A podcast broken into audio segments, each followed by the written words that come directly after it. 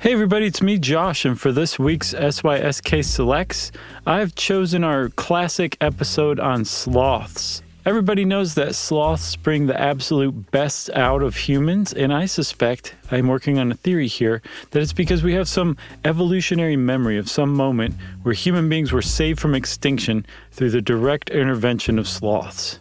Like I said, it's a theory and I'm still working out the details here, but I'll keep you posted. In the meantime, enjoy this wonderful episode on sloths. Welcome to Stuff You Should Know, a production of iHeartRadio.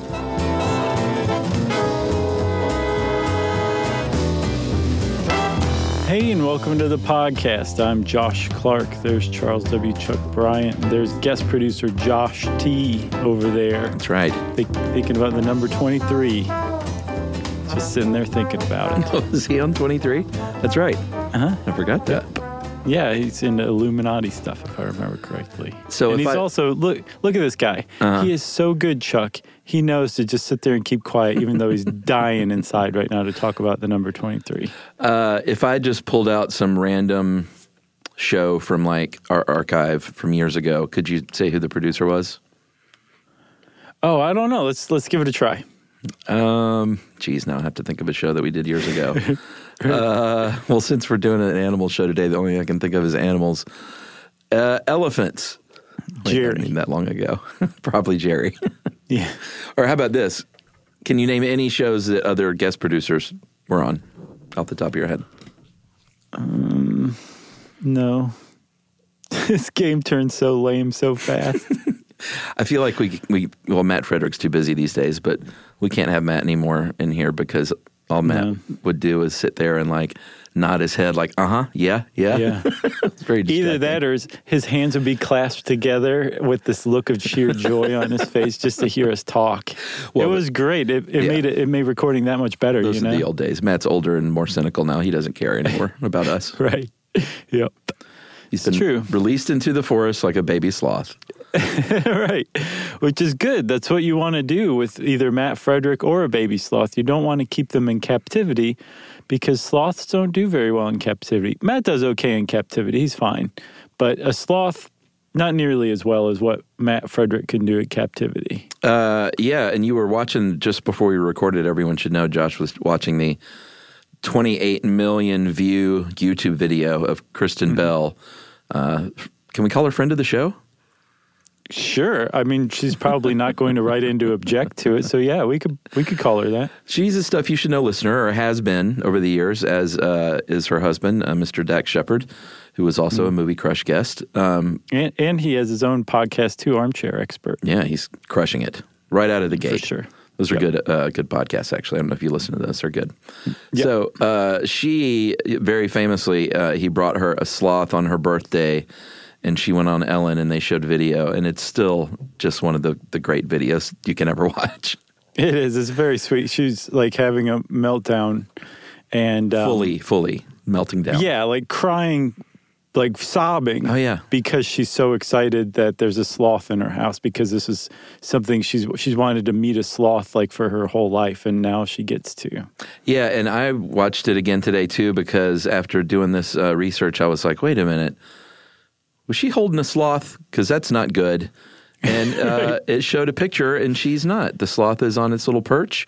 Uh, Yeah. And she's very uh, respectfully next to the sloth, exactly how it should be. If there's any reason that that kept Kristen Bell from being America's sweetheart, which I can't think of one, I can't. That that erased it right there. Yeah. just knowing how to be around a sloth when you have meltdowns at the idea of being around a sloth. That's that's some serious self control in for the benefit of the animal. That's great stuff. Yeah, not touching the animal and uh, literally offering for me to change my daughter's diaper in her restaurant booth Yeah, that's right. because she said the bathroom was dirty. She's a class act. Class act. So, Charles, you mentioned um, elephants. We did an elephant episode, and that that it's similar to the to the whole sloth thing. Like you see a sloth, especially if you see a sloth in captivity at a zoo or something like that. You're like, well, I, I want to carry it around like a, a a baby or something like that. It's a sloth. It's one of the cutest things on the planet. Yeah. But you don't want to do that. Sloths don't really deal with captivity very well. Although they can live way longer in captivity, they're not necessarily happy. But I was thinking one of the things, one of the reasons why people seem to think that they are happy or would want to be picked up is because, at least among one type of sloth, they're always smiling. Oh man.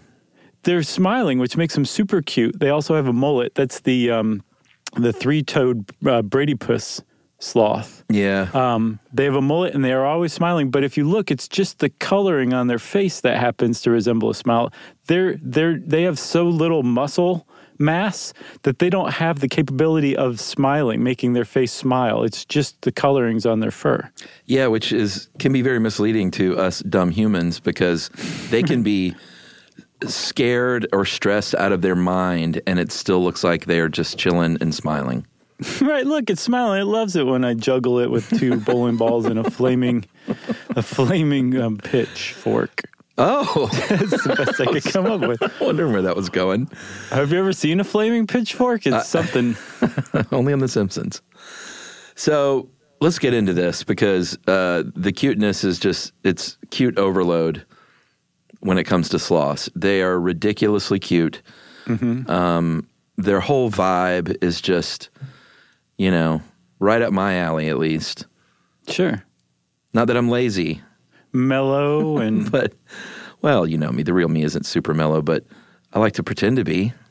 sure. I strive to be.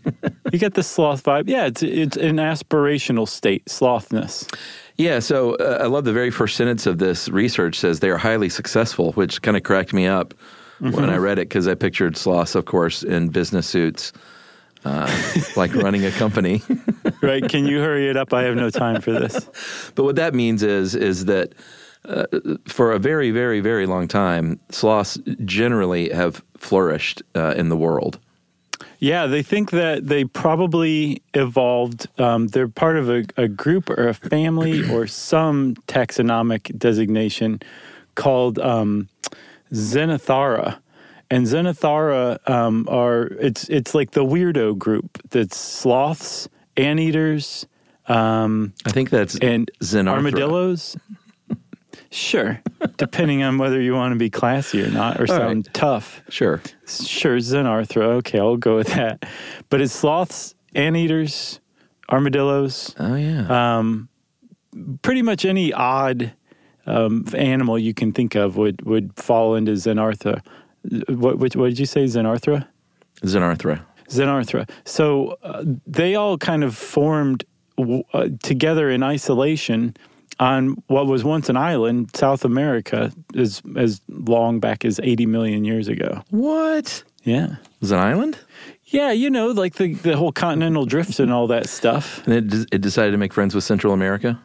Yeah, and, and higher sea levels, that kind of thing. When the sea levels got locked up in ice, or when a lot of seawater got locked up in ice, the land bridge that is Central America came along and said, hey, build some ziggurats on me.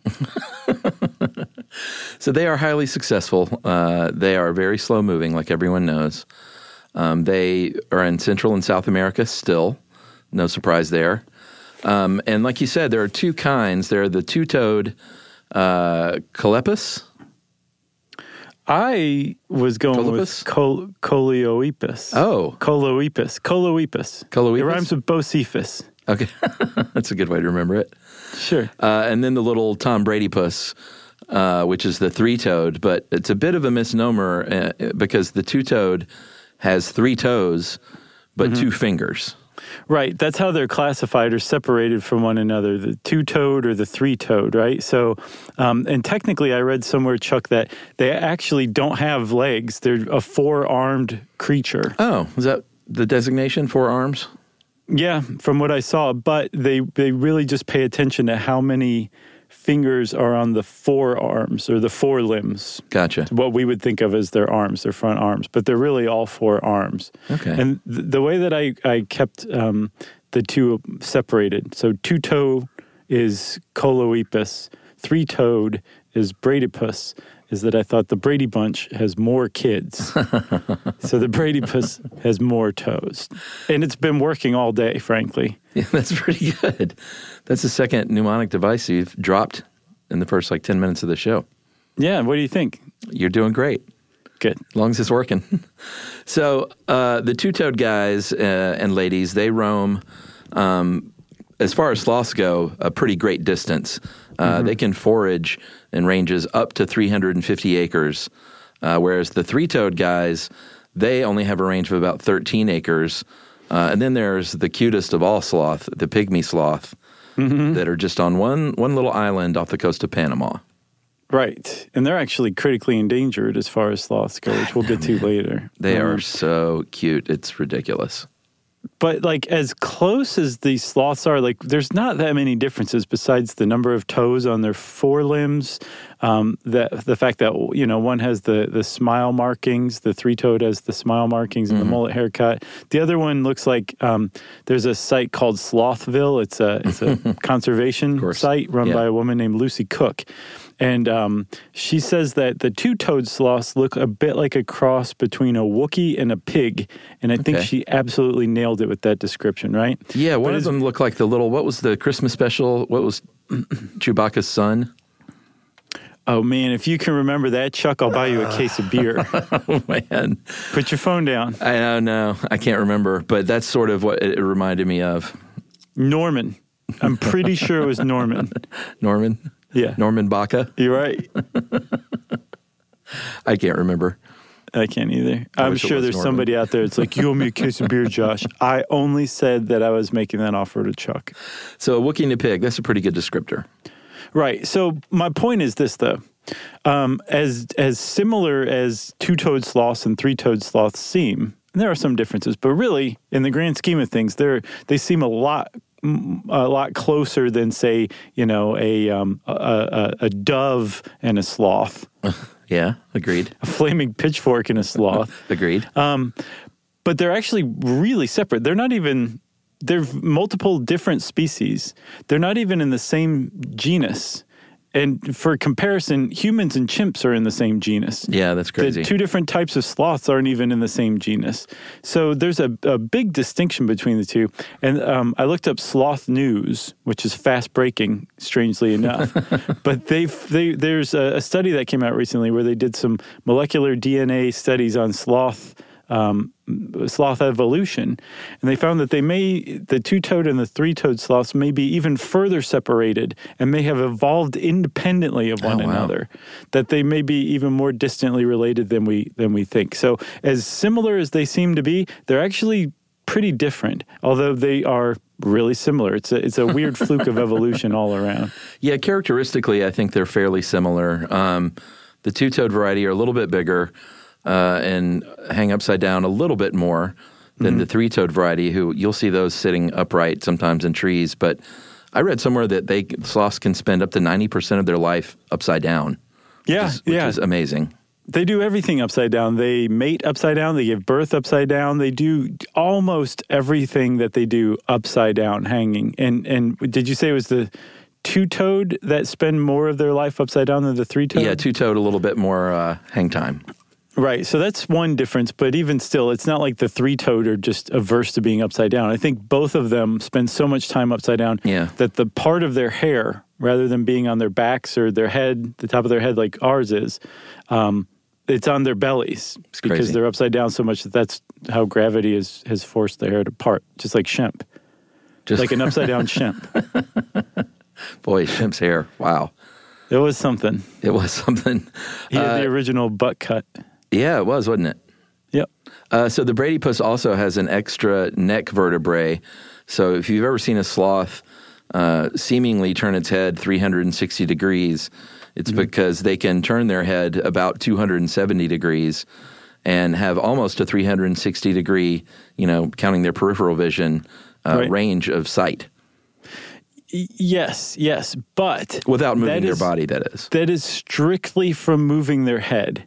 They actually, again, they lack so much muscle mass and tissue that they don't have the muscles to move their eyeballs in their in their heads. So when they look So around, great. they have to move their whole head. I felt but like it is helped out for sure, especially after a, a, a hard night on Sure. a Saturday. But they, um, they they the fact that they have that extra vertebrae helps them look around more but it's just one more thing that make them a, an extraordinarily unusual creature because only sloths and manatees are are um, mammals that have more than seven vertebrae every other mammal on the planet has seven vertebrae and sloths and manatees are the only two that don't A manatee's a mammal? yeah All right. yeah, they, they breathe air. They just spend a lot of time in water. They were probably some sort of like wolf or bear or something that eventually took to water. Well, speaking of bears and water, uh, sloths are really good swimmers. Um, if you look up a YouTube video of sloth swimming, it's actually, they can kind of get around um, and are somewhat graceful in the water. Uh, they can hold their breath for up to 40 minutes. And in order to do so, they can cut their heart rate by two thirds and their metabolism down, which is like they already, I mean, we'll get into their metabolism later, but that's saying something if they can cut their metabolism down even more on purpose. Yeah, for real. Because the, the sloth metabolism is a, a thing to, to behold in your mind.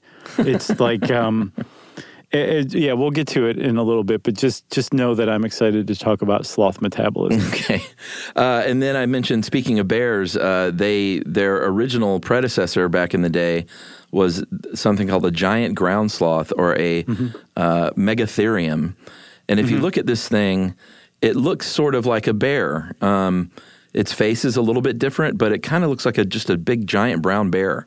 It looked like a giant beaver to me without the tail. Oh, really? That's, I mean, that's what I thought. Well, a beaver without a tail is really just a tiny bear with big teeth. I, I guess so. I guess so.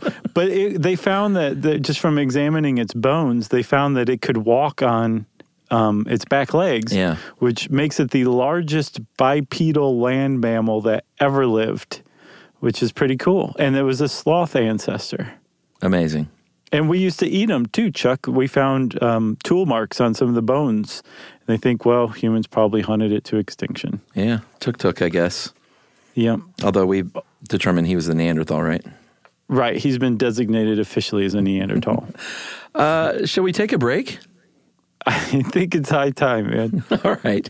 This is our slowest episode ever, and we'll be right back.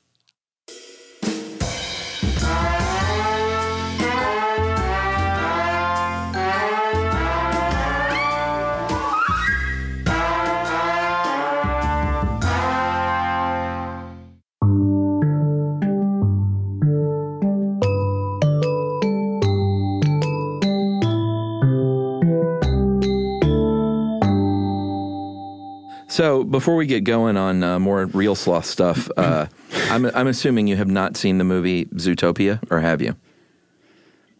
I don't think no, I haven't. kids movie. No, no, I, I haven't. There's a uh, there's a sloth scene where uh, that's very very funny, and in fact, they made that a very big part of the original movie trailer, where these uh, animals are in a hurry to find out some information from the DMV, and so they go to the DMV, and of course, as you know, sort of an in joke to anyone who's ever been at the DMV, which is notably slow, they had a sloth that was it was completely run by sloths. And there's just this one great scene where they go up and try to get information from a sloth, and they really do it right. They take their time, and uh, it's funny for kids and adults alike. Highly recommend. It is, it, and I mean, like, it's probably fairly accurate because sloths, you know, everybody knows they're super, super slow. How slow, But it's Josh? not. It's not really an overstatement or exaggeration. They genuinely are extremely slow. I saw that they they move on the ground, which is when they move about the fastest, aside Mm-hmm. from swimming. It's something like half a kilometer per hour at top speed, and that they'll they'll move maybe six to eight feet up a tree in a minute. Yeah, And these things are are made to climb trees, and that's how fast, or I should say, that's how slow they move. yeah. They're uh, the actual term sloth um, dates back to the 12th century in Spain, or in the Spanish language at least.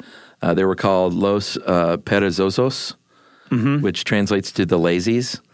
Which is hysterical because Emily and I often call animals lazies. Look at those lazies. uh, because pets are lazy. Sure, yeah. They're not sloth lazy though. no, they're not sloth lazy, but that literally translates into the lazies. And then when the Spanish explorers started talking about the lazies, it was translated into the word sloth in English in about the, I guess, early 17th century.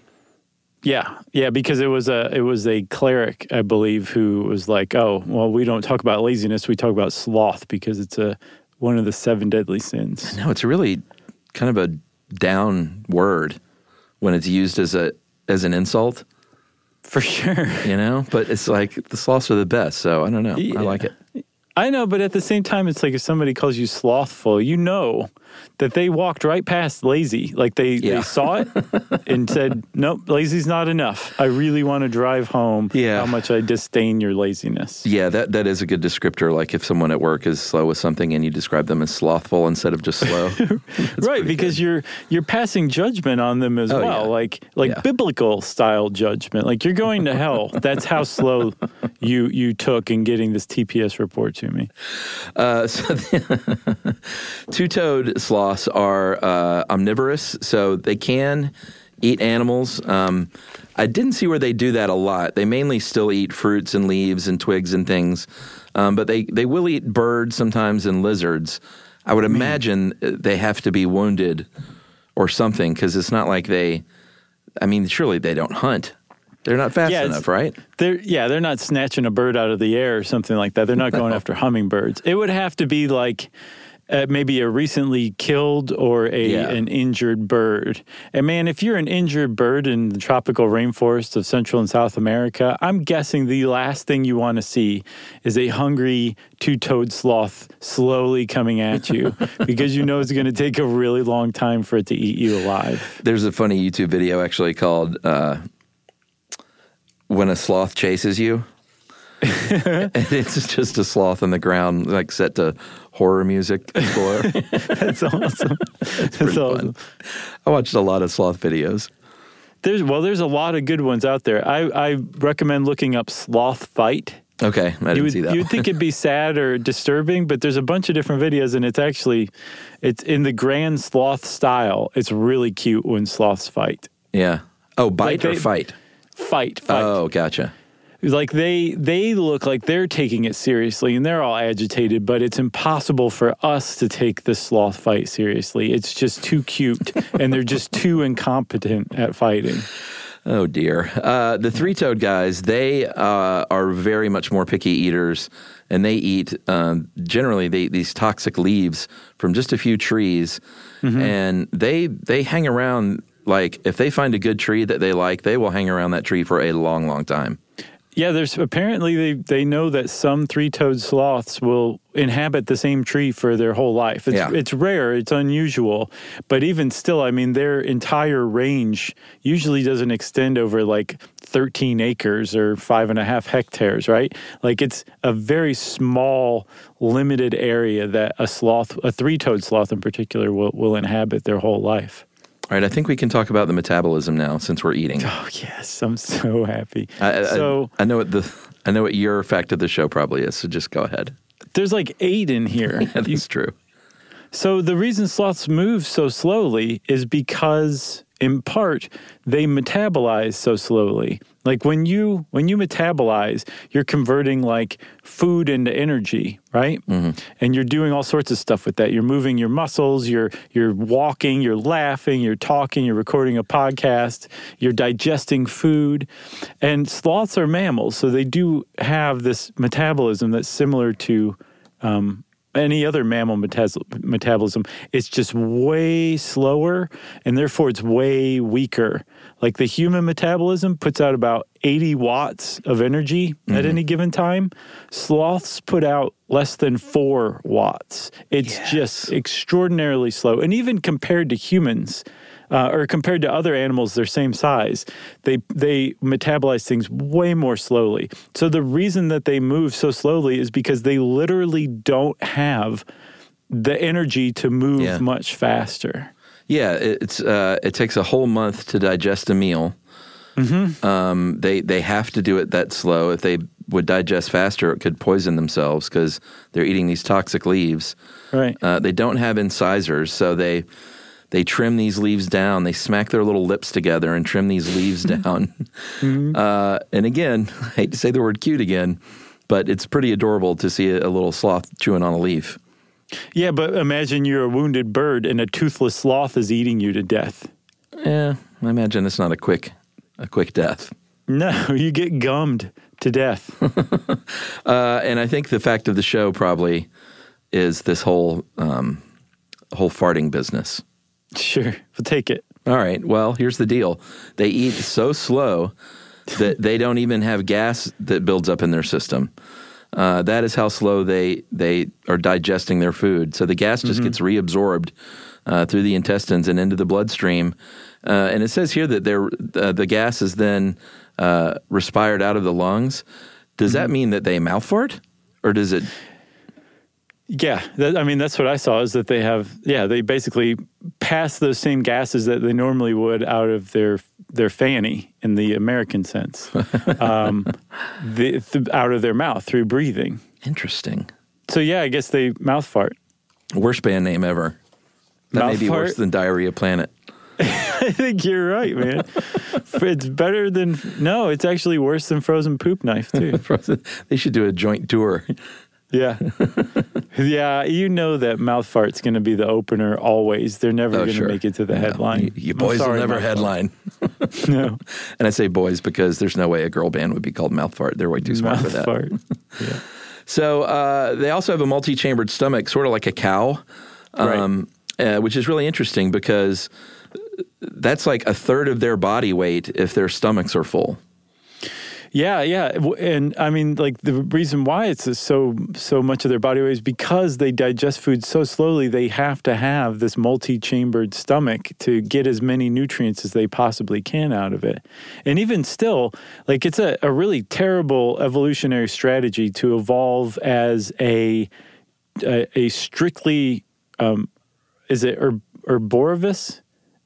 A strictly tree dwelling herbivore. Yeah. Like that's that's a really bad strategy because you have to be small enough to exist in the tree, right? Yeah. Um, but at the same time, you have to be big enough to eat tons of leaves every day. Yeah. Well, the the the if not, you because leaves don't give you they're not very energy dense, so you have to eat a ton of them to get good energy.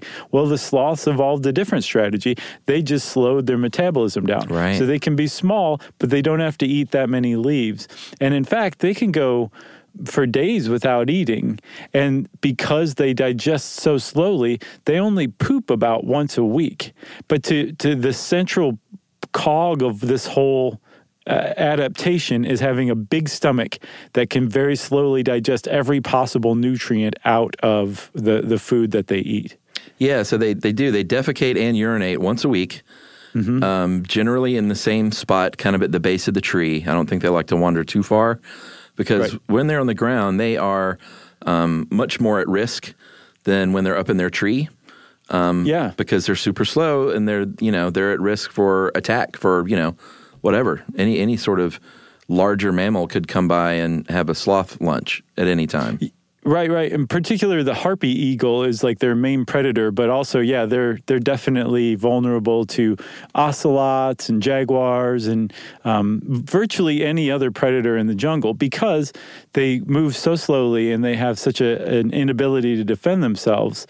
But what they've what that some researchers think that the reason sloths evolved to move so slowly is because it's a defense mechanism for them that rather than um, like the howler monkeys that they share the jungle with you know when something comes along um, and and gets the howler monkeys agitated the howler monkeys scream and run around and try to escape Yeah, it's chaos. the sloths right the sloths who may be in the same tree as a howler monkey um, just stays motionless and silent and so Yeah. they, they camouflage in with the tree so that really slow movement is actually a, a defensive adaptation as well Yeah, I think the sloth's uh, defensive motto is "nothing to see here." You're just like we're just going to be really still, let these monkeys take all the attention, and no one will notice us. And that's kind of the idea. Yeah, that's exactly the idea, and it works. It actually does work, and it's it's a it's misleading, I think, to say, which means I accidentally misled everybody that that sloths have no um, recourse if they are found out. I've, I saw at least one video where a harpy eagle found a sloth in a tree and lands right next to it. And the sloth just slowly like lifts its arm up and kind of swats behind it with its claw Man. at the harpy eagle. And the harpy eagle looked kind of puzzled but it, it worked. Like the harpy eagle left it alone. Interesting. so yeah they they can ward off danger just not that frequently actually Yeah, and you know they they despite the fact that they move super slow, they uh, and they are lazy. They don't actually sleep as much as you would think. Um, in captivity, they will sleep a lot longer because they have you know no predators around, no jaguars, Right. And they understand that, and they're like, all right, everything's cool. I can really dig in and sleep some. But out in the wild, they sleep, um, you know, a little under ten hours, which is, I guess, if you would have asked me beforehand, I would I would have guessed, you know, fifteen and up for Right. sloth for sloth sleep.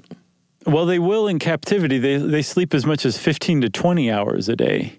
But in the wild, they think, like you said, you know, they got to be on point. and they're not stinky either, which is another great thing. Even though No. you definitely don't want a sloth as a pet um, for reasons we'll talk about later, they don't smell. They they smell um, they smell kind of like the the trees they live in, uh, which is kind of great and another defense mechanism. Yeah. So the reason that they smell like the trees that they live in is because sloths move so slowly that algae grows on them in their coat, in their fur. Yeah, this is the other is- sort of amazing part. Like I had no idea.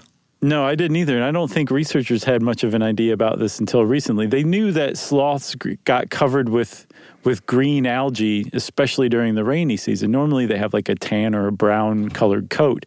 But when it gets rainy in the uh, tropical rainforest they live in, uh, an algae like growth will build up on their coat. Which I mean, you try to grow some algae on you, you can't do it. I've tried. Even if you didn't take a shower, you you move around too much. You couldn't get any algae to grow on you. Sloths can. And at first they thought, haha, that's that's hilarious. Yet another funny fact about how slow sloths are. But as they've um, as they've researched more deeply into it, they found that actually the sloth coat is an amazing ecosystem in itself on the sloth, and that whether it's it's, it's intentional or not, the sloth actually kind of cultivates a farm inside of its own coat that it uses to help feed itself too.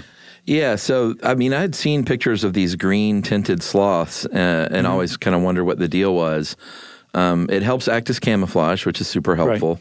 Yeah. And I don't know, did you mention the groove in the center of, of the hairs? No, uh-uh. Yeah, so each hair has a little groove down the center, and that's where the algae is allowed to grow. And obviously, because they're not moving fast, you're going to get you know a more of a chance to grow too. But like you said, they are a little ecosystem into themselves in that fur. Uh, they did one study that found 980 beetles living on a single sloth, just taking roosts in there in their little jungle coats. Right. Uh, and then there's this moth species. This is crazy. Um, the sloth moth, which is another great band name, by the way. yeah, sure. Uh, Cryptoses uh, Calepti. Choloepi? Choloepi. I always say just the E. It's always OE. I think you're Yeah. right. Yeah. Choloepi. Choloepi, Choloepi, something like that. All right. Tomato, tomato. Cryptoses choloepi Dyar. Uh, And they they actually colonize exclusively in sloth fur. Right, that's the only place you will find that type of moth is living in the fur of a sloth. It's the sloth moth. Yeah, like totally symbiotic relationship. Uh, you know, they climb down the, once a week to poop, and they they these moths lay their eggs in that poop. Um, and yes, they can actually lay their eggs in uh, dingleberries, sloth Yeah, dingleberries. Sure. Everyone knows what that is, right? Do we need to explain that? I don't know. I would say look it up. Okay. I think that's as far as we need to say. So the adult moths emerge from this poop, uh, and they then say, "Mama," and they fly up and take rest in the sloth's fur. Right. And then they mate and reproduce, and then they um, lay eggs in the sloth poop, and the circle of life continues.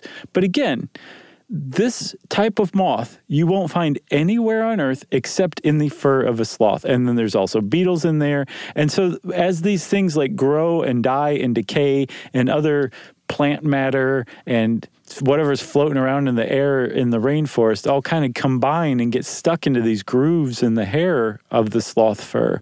It forms this algae, and they they know that there is um, a relationship between the sloth moth and the algae, in that the sloths that have the most moths also have the most algae, and they figured out it's just basically this decaying matter. Yeah. and they're like, okay, this is too weird. Camouflage that kind of makes sense, but the the fact that there's a moth that only lives in in the sloth fur and the more more of those moths there are the more algae there is it's just too weird.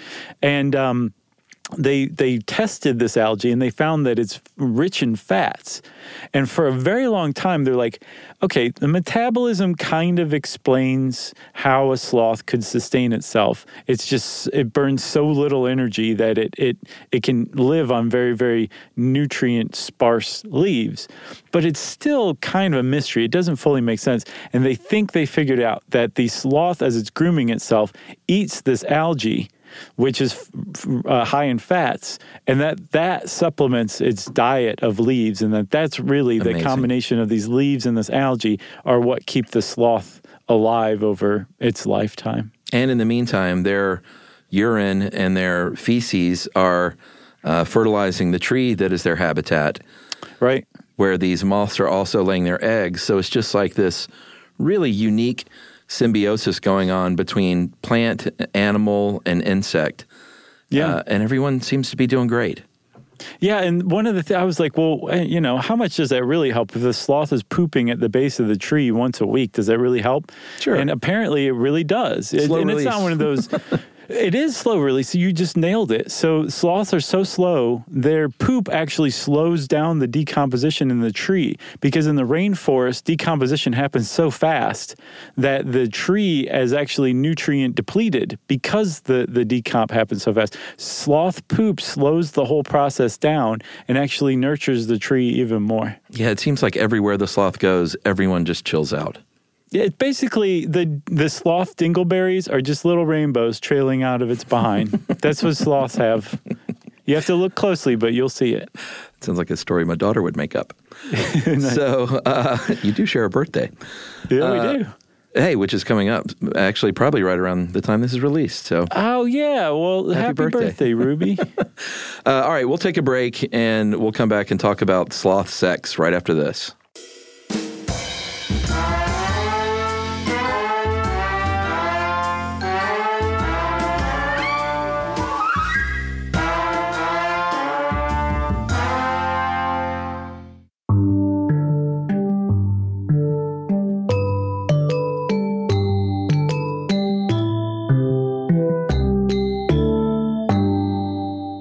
Right, Chuck, you promised it. You have to deliver. Sloth sex, blow by blow. Go. So here's the deal. This is where things like if you're like, all right, the sloth is the cutest thing and this is all adorable and they're just amazing. They are all those things, but this is when you might I just want to prepare everyone to be slightly disappointed maybe a little bit with the next couple of segments. Uh, because first of all, sloths you want to just think they they sit around and just hug and love on each other all the time. They're mm-hmm. solitary creatures. They don't want to be around even other sloths. No, but but this is something that that you can have to kind of pick yourself back up after that devastating blow. Okay. in in a square kilometer of rainforest, there might be something like 700 sloths. So they're so close. even though they're yes, they're they're very dense neighborhoods of basically shut-in weirdos. Imagine that. That's a sloth community. Uh, the the most devastating thing is coming up later. I know you know what I'm talking about. Oh yes. Oh boy! Uh, but the males, like let's say two sloths did find themselves in the same tree, they might get into a little fight. But more than likely, they'll just you know one of them will leave and they'll go find their own tree, and it might be a tree ten or fifteen feet away. It sounds like, but it's their own. Um, they look for new trees also when they're searching for a female partner. The males do, and they mate very quickly. It's um, it lasts just a few seconds, and then the males leave the female. They don't have anything to do with the babies, which I looked up and I was like, surely they have some cute name like sloth babies, but they're just called sloth babies. which is cute Which enough, is, I guess. yeah, that's pretty cute. It's not bad. So you know, you know, we were talking about fertilizing trees and everything when they come down and poop once a week. yeah, I know where this is headed. So that was a big that was a big mystery. Like, why would you, if you're a sloth, it, coming down from a tree to poop uses up about eight percent of your energy. That's a lot. Yeah. And it doesn't make any sense because it leaves you vulnerable to, to predation. Some researchers say uh, we got to figure it out. They're leaving scent markers on the tree Right. to signal to other sloths, "Come on over here. Um, I'm I'm open to to whatever freaky stuff you want to try, sloth friend." Yeah, anal secretions. So he uh, like a male sloth will literally just say, "I'm just going to rub my anus here, and I'll meet you back there at 11 o'clock." It leaves a little rainbow trail.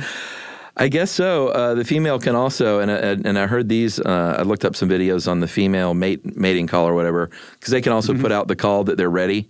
Um, and it's described as a high pitched scream here in this article, but it sounds sort of bird like. Like if I was in the jungle and I heard this, I would think it was a bird.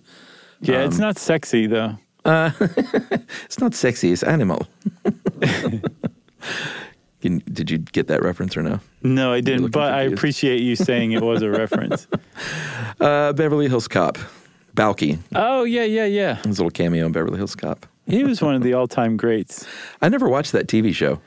I know you didn't, and Chuck, you're missing out. Remember, Really? I keep going back to that piano moving episode, and it was just one of the greatest pieces of physical comedy ever. Yes. Really? But yeah, also, and it wasn't just Balki. Like Balki and cousin Larry were really well cast. They were perfect foils. Seeing cousin Larry get uh, like his last bit of patience just break and his eyes get really big Uh-huh. because Balki did something, it was a beautiful thing to behold. Uh, Cousin Larry, was he the other guy, the main guy?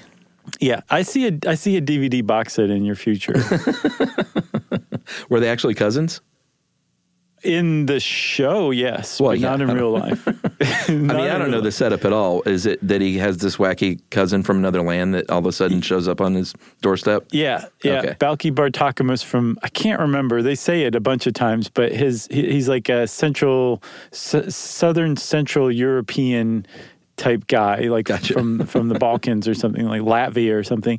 And he comes over to America and he stays with his cousin Larry. I'll have to check it out. It's funny, all the all the great TV out that's mounting on a list. I'm like, I'll have to check out Perfect Strangers. Right, right, exactly. It's on my list. It should Uh, be high up. So uh, the woman puts out the mating call. The males, uh, there may be competition for uh, for that lady um, who is in need, and if they do fight, they will fight upside down. And uh, uh, like you said, it's um, a sloth fight is, I guess, pretty cute as it turns out, It is right? cute. Yeah, it is cute. So yeah, the males will fight to the to the hurt, bruised ego, and then one of them will leave, and the the male that remains will say, "Okay, give me a kiss, baby," and then they'll have um they'll do it like a few times. Yeah. Uh, but it's really fast. Apparently, it's, I didn't. I I have enough pride to not look up sloth sex, but um, it, it, from what I read, it, it happens very quickly, and then that's that. And like like you said earlier, the male just kind of moves along. Like good That's luck with uh, our children, and then the sloth um, gestation period depends on whether it's a two-toed or a three-toed sloth, but it's somewhere between six and eleven months. And then a sloth mom will give birth to one sloth baby yeah. at a time. No, no period. litters. Nope, just one cute little baby. So here's where it gets devastating. Um, they do nurse their young for a little while, but again, that takes a lot of energy to nurse a little baby. So they only do that um, for a couple of weeks before they wean that baby onto solid food. Uh, the mommy is passing along all the information that the baby needs to know about what food is and uh, how to how to hang and live in trees. And they do cling to their moms, which is super cute, for about six to eleven months. Um, and then they uh, are off on their own. Although they do, this is sort of cute. They do share a range with mom, and apparently Right. will stay within uh, calling distance of one another. Mm-hmm. And this is all great. And I know I'm set set everyone up for heartbreak. So here it goes. If a mommy sloth is up in a tree and baby sloth slips and falls down to the ground, mommy may just leave baby there. Yeah. And that is like really hard for me to accept. I know. I know, because a baby sloth is cute. Adult sloths are cute enough, but a baby sloth is just uh, like eye bleach, right? So, to to, to the idea of it just being like well, Down there on their own, sorry, kid, waiting to be Uh, It was it was a great three months we had together, but I'm not going to put myself in the at risk of being a vulnerable vulnerable to to some sort of That's predator. the deal, right? Yeah, that's what they think is that the baby's just not worth it to the sloth, which is really sad. I would understand that if there were sloth litters, Yeah, one of them fell off, or that they didn't bond, but they clearly do bond during the the piggyback phase of the baby's development. Yeah. So it's they think that it's just like it's just too much of a risk for the sloth, and the sloth says, "Better you than me, kid." Yeah, this uh, this disturbed me because I was the same as you. I was like, if there was a litter, I get it, or if they uh, like they're highly successful, so you would think that you know after a nine, you know, up to a year of gestation period, or if they pump babies out like every month or so, it wouldn't be a big deal. Right. Right. But I don't know. It just seemed like it was worth that eight percent uh, energy and maybe a risk of of panther uh, feed being panther feed. Right. So, I mean, I guess it would if the it happened if the baby falling happened to coincide with the mom having to poop at the base of the tree, maybe the baby has a chance then. I'm going to save you because I got to take a dump. right. Oh man. Um, so let's just go right past that because that is still super sad for me to think about. Uh, they do live for about uh, 20 years in the wild, which is pretty good for a mammal, especially one that slow and that you know seemingly defenseless. Yeah, Um, that's the three toed. Yeah, the three toed. The two toads live about 12. Uh, in captivity, though, they can live 30 and 40 years, uh, Yeah. including our old friend Miss C at the Adelaide Zoo in Australia, who just died a couple of years ago at the old age of 43. For from what I understand, she's the oldest um, known sloth to to live. She looked and the too. fact that she did, she looked great up to the end, like Phyllis Diller. um, and the the fact that uh, that sloths lifespans double or triple in captivity Yeah. uh, really kind of says a lot about just how how much uh, how how frequently they fall victim to predators. Yeah. like that's what kills sloths. Yeah. Is it's not fighting with other sloths. It's not falling from trees. They can withstand that. It's being eaten by a predator. That's how sloths typically die. So when you take them out of that situation, they tend to live very long. But like we were saying at the top of this episode, they're not necessarily happy. They get very stressed out when Yeah. humans handle them, and they can actually die from stress. Um, they look happy, but they would much rather be at their home in Central and South America. For they're sure. Really, really, they're really, really difficult to keep alive because remember, especially with the three-toed sloth, they're real picky eaters, and they learn from their mothers what constitutes food. And so, whatever tree that their mom's been living in, basically that specific tree Yeah. growing in a rainforest in in South America. That is what constitutes food to the sloth, not anything else you could possibly come up with. And so they'll they'll starve in captivity pretty easily, actually, especially if they're kept in captivity outside of Central or South America. Yeah, so if they do, let's say you're a, a, a wildlife management uh, professional and you come upon a little baby sloth that has been dropped, they will rescue that sloth if they can and try and rehabilitate it. But the the goal is to get it back into the wild as soon as possible. Not like, oh, it's so cute, we're going to keep it around for a little while. I mean, there are clearly some in captivity, but it's not like a common zoo animal that you will see. Right. The the there was one other thing that was kind of a quirk of their metabolism. So they're mammals, which means they're warm blooded, Mm-hmm. but they're actually not really warm blooded because they produce so little energy and Right. heat through their metabolism. They actually use the same kinds of strategies that like snakes and lizards do, where they use the sun to adjust their body temperature which means that if it gets too hot, they can overheat and die. If it gets too cold, they can very easily freeze to death because Yeah. their body temperature changes with the ambient temperature.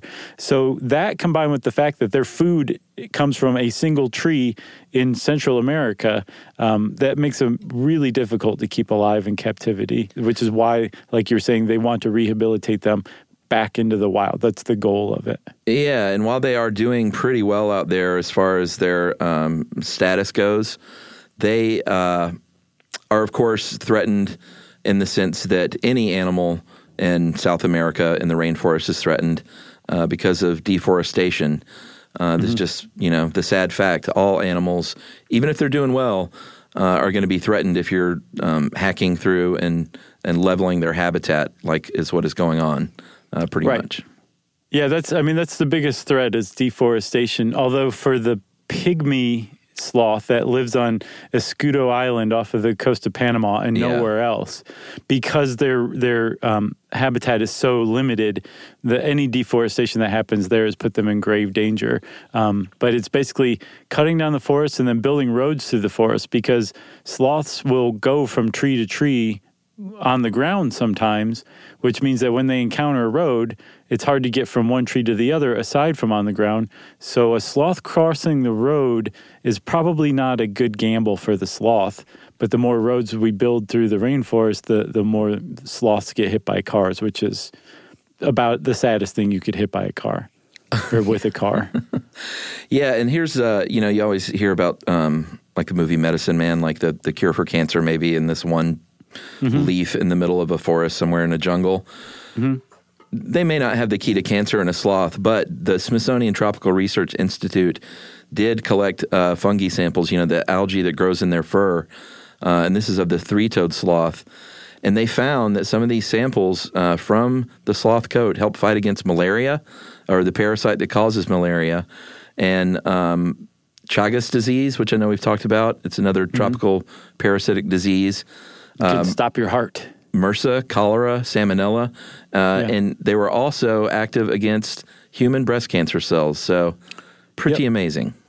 Yeah, which I mean, like that's the stuff that they found in the algae growing on sloth fur, which yeah, That that is is correct. astounding. It's Yeah. awesome. So we're all going to be chewing on sloths in the future. Well, the yeah, don't say that. They'll be alive. You don't have to kill them or anything. You just oh, gently suck on their fur. okay. okay. Um, you got anything else? Uh, I got nothing.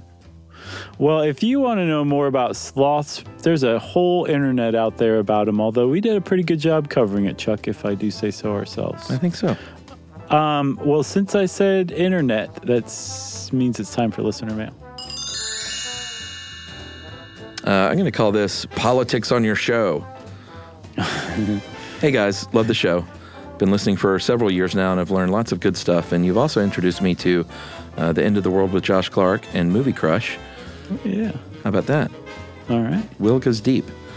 Uh, and he says this Recently, I was looking through reviews and comments on the show on Apple Podcasts. Saw a number of people making critical comments about how you share your opinions on religion and politics too often. Um, I am a politically conservative and religious guy, and I want to encourage you to keep sharing your opinions. I live in a smallish Midwestern town in a red state uh, where I grew up and spent most of my life. Uh, most of the people in my orbit either go to church with me and my family or hold similar conservative views. Uh, your opinions serve as an important function of bringing some alternate, uh, altern- alternative perspectives that sometimes challenge my opinions and encourage me to reevaluate certain positions and views. Please keep interjecting your views, guys. Too many of us automatically dismiss any opinions, and unfortunately, people whose views contrast with their own. Um, I used to work for an administrator. He would frequently say, If we're all thinking the same thing, then some of us aren't thinking. that sounds like something That's a really great. That's a great motivational poster. No, That's the that's that's the first album's title for Mouth Farts debut. Keep up, oh boy, keep up the great work and keep offering your views along with your well-researched and fascinating topics, well seasoned with witty humor and hilarious banter. Regards, Will. Will, that was a great, very nice, very kind email. Like Will saw something, said these guys probably know about this, and I want to make sure that they know it's cool. So thanks, Awesome. Will. That is much appreciated.